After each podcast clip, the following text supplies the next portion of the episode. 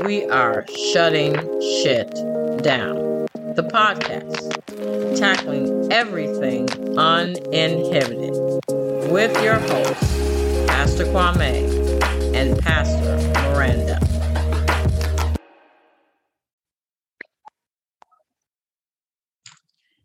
Welcome to Shutting Shit Down, tackling everything uninhibited with your hosts, Pastor Kwame and Pastor Miranda. Welcome back for another episode, and we are in the throes of summer. So, hopefully, you are staying cool wherever you are as you are hearing this latest episode of our podcast.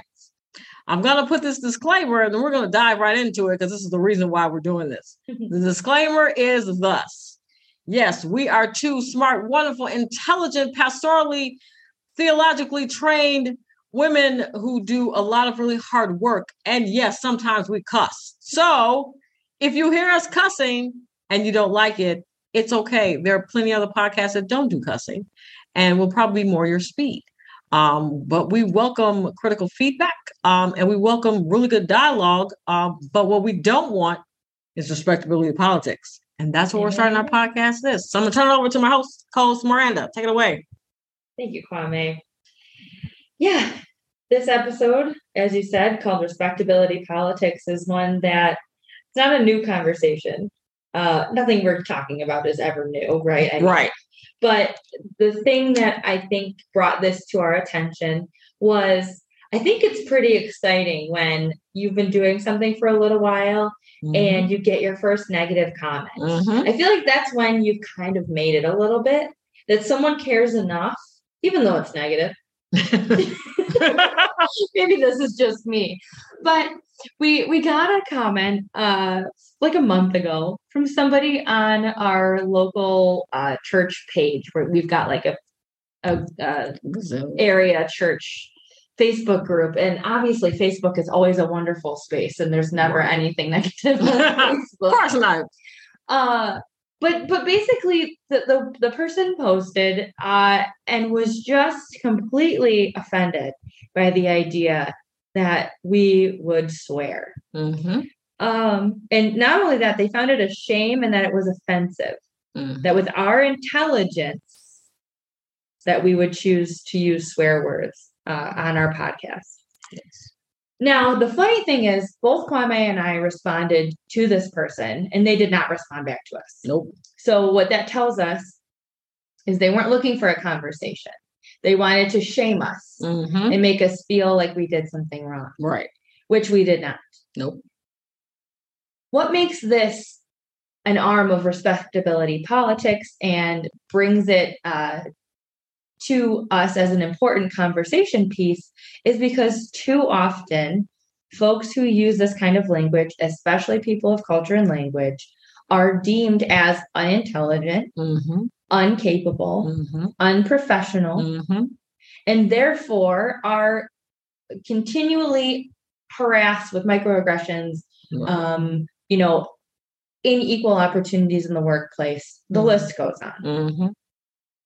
So I thought this would be a great time to reflect on the ways that I've had to deconstruct uh, some of that in my own life. There's a there's a conversation happening on TikTok right now, and I wish I could pull something up, but about how white women specifically are raised to be polite and uh, especially towards white men. Mm-hmm. Because if we are polite and if we comply and if we, you know, go with the flow, then we'll get more. Mm-hmm. We will be able to find a spouse, a husband, typically in this patriarchal worldview. Uh, we will be able to uh, move up in the workplace, and and all of these things will be granted to us. All of the things that any fucking basic human being should be deserving of. Right.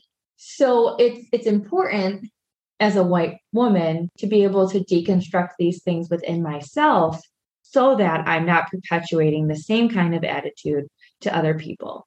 And that's not to say that all Black folks cuss, right. but there is AAVE, African American Vernacular English, mm-hmm. that uh, on another episode we could talk about how the, how white queers uh, use and abuse AAVE. Right. But but if we are to understand one another, then we have to be aware of how people communicate. And there's nothing unintelligent or disrespectful about Mm. two women who are, like Kwame said, doing the hard work of deconstructing white supremacy, working towards equity. Mhm. If we say fuck a couple times on an adult podcast where you get to choose, you Right. get to choose if you listen or don't. We're we're not catfishing you, No, right? Our no. title is shutting shit down. down. If you don't know that that that means we might use some swear words, then you need to be able to read context clues a little bit better, Right. right? And I mean, you know, so let's also talk about one of the things I'm always very fascinated by when people leave comments and then don't engage in in Mm. dialogue Mhm. is so who is this comment for and Mm. does for us to be our authentic selves does that make people uncomfortable Mm. Mhm. because perhaps maybe the deeper question is when people are being when people are being authentically themselves and having the freedom to do so so i was at a conference and they talked about this one of i think either dr pamela lightsey or dr stephanie crumpton um, brought this and talked about this about do black women have the the freedom to be our authentic selves Mm. and so when people are being their authentic selves, does that make everybody else uncomfortable because they can't be, or they feel, or they've been taught, or there's been propaganda told to them they cannot be authentic selves? Mhm. Now, for many Black women, the way we were raised, we were raised to be the model minority. As Mm. Miranda was talking about how Mhm. white women are raised, Black women especially were raised that we had to assimilate to white culture in order to get ahead in this country. That means we had to do everything harder, faster, Mhm. stronger so that we can have a place. That means dressing a certain way. That means speaking a certain way. And we're talking about code switching. If you don't know what code switching is, look it up. But I will tell you that the way in which I maybe perhaps I interact with, and it's only because of our friendship, I can be my authentic self with Miranda.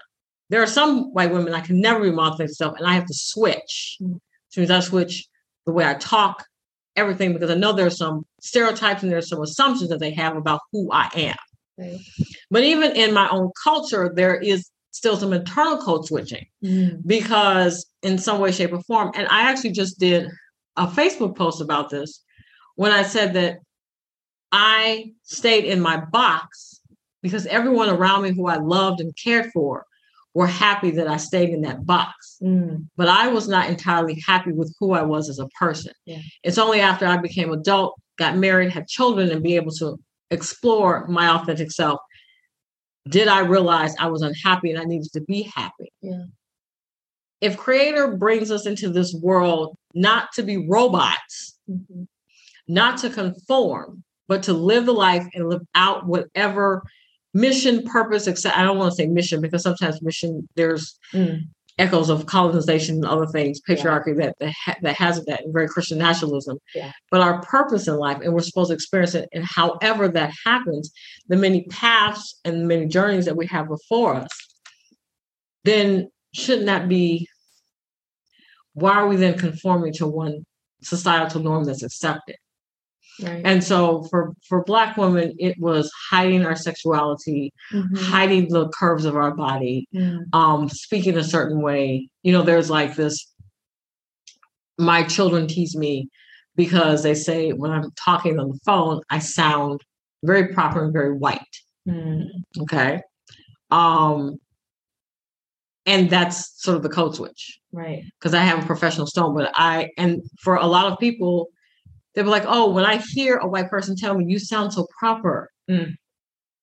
that's so actually articulate. right i'm so articulate Ugh, that's offensive that is yes. So I need I need y'all to hear that. That's offensive for Yeah. any person of culture and language to hear someone say, "You sound so articulate. You sound so smart." Um, for those of you all who are on TikTok, there's actually a woman, and I don't have her content creator Yeah, I name, who does a switch. And if white people or the European American was a minority, and the switches that Mhm. happen, and how that they could experience what we are now experiencing now, Mhm. and so not being able to pronounce our name, um, saying about oh, our hair texture. Um, there's a whole scene in the color purple, and if you have not watched the color purple, you need to, where a white woman comes up and first of all fondles these children, how cute, how clean they are, and then asks Miss Sofia, who's played by Oprah Winfrey, did she want her to come? She, don't you want to come and work for me? And Sofia tells her, hell no. And she said, what? And she said, I said, hell no. So then the white man comes over to rescue the white woman. And again, this points to what Miranda just talked about. White women are raised a certain way and conform to white men being the head. That means they'll always be protected and they'll get everything that they ever wanted because that's how they were raised. So when this white man comes up and gets into Sofia's face, she responds and she hits him. When at the time the color purple is right after the Civil War. So this is during sort of Reconstruction when when black people were trying to sort of have their own stuff. And she's subsequently attacked. She can't even, they don't, they don't respect her authority and they call her the N-word. And so that's the kind of stuff that we were raised that If you talk nice and talk proper, the white people will respect you. And as we found out with Sandra Bland, mm. even her being her authentic self got her murdered. Right. We can't go anywhere, do anything without someone questioning us, even if we have degrees and everything. We've seen people who have had degrees being pulled up. We've seen people who serve in civil service who have yeah. badges and everything and credentials still being pulled over, still being harassed, still being murdered by the militarized police brutality that happens. Yeah. And yet we want to talk about respectability politics. Mm. We also want to talk about the Christian church. Yeah.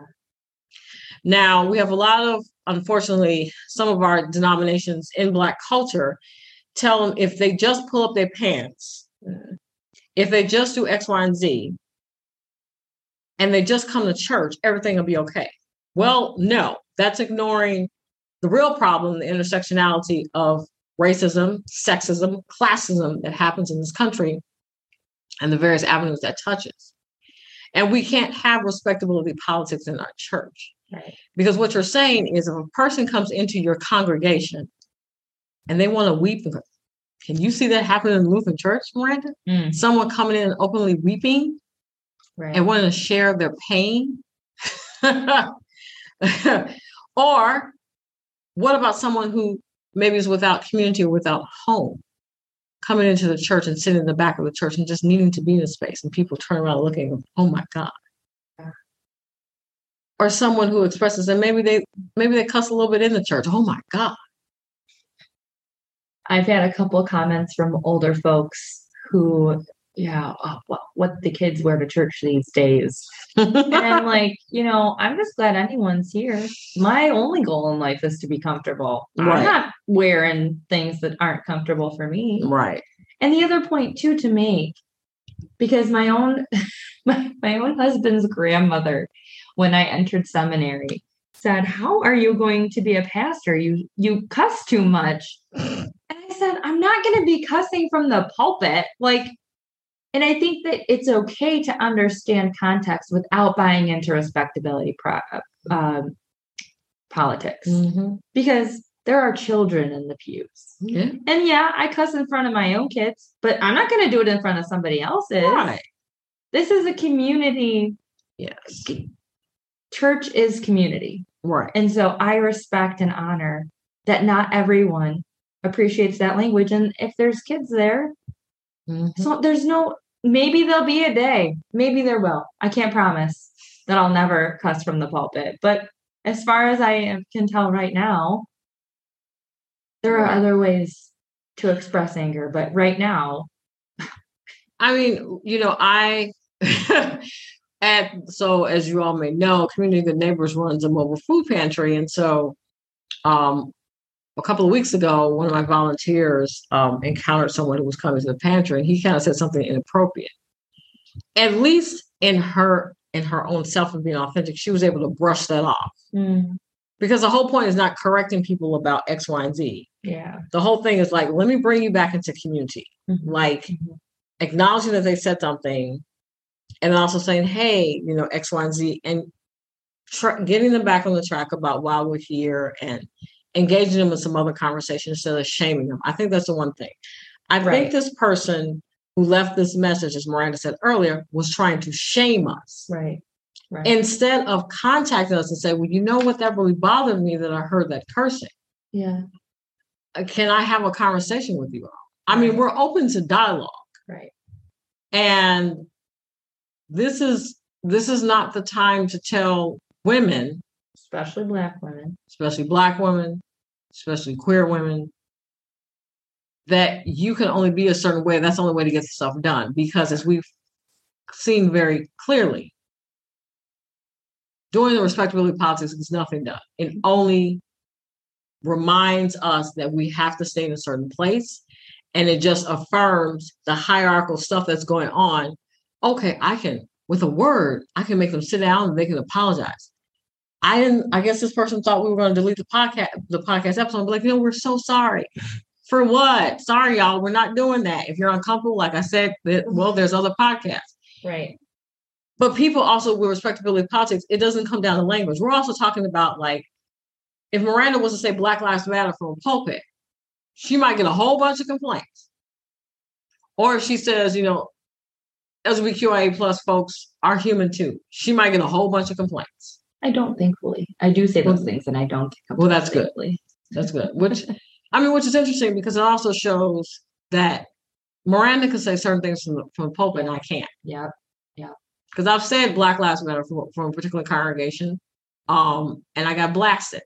Mm. I said that the LGBTQIA community during Pride Month mattered, and then a person quit my congregation and the band because I was telling people that they have human rights, and I was leading everybody to hell apparently. So I mean, I, uh, it's a lot for people to digest. Yeah. But respectability politics has no bearing if we're trying to build a beloved community. It doesn't. It can't.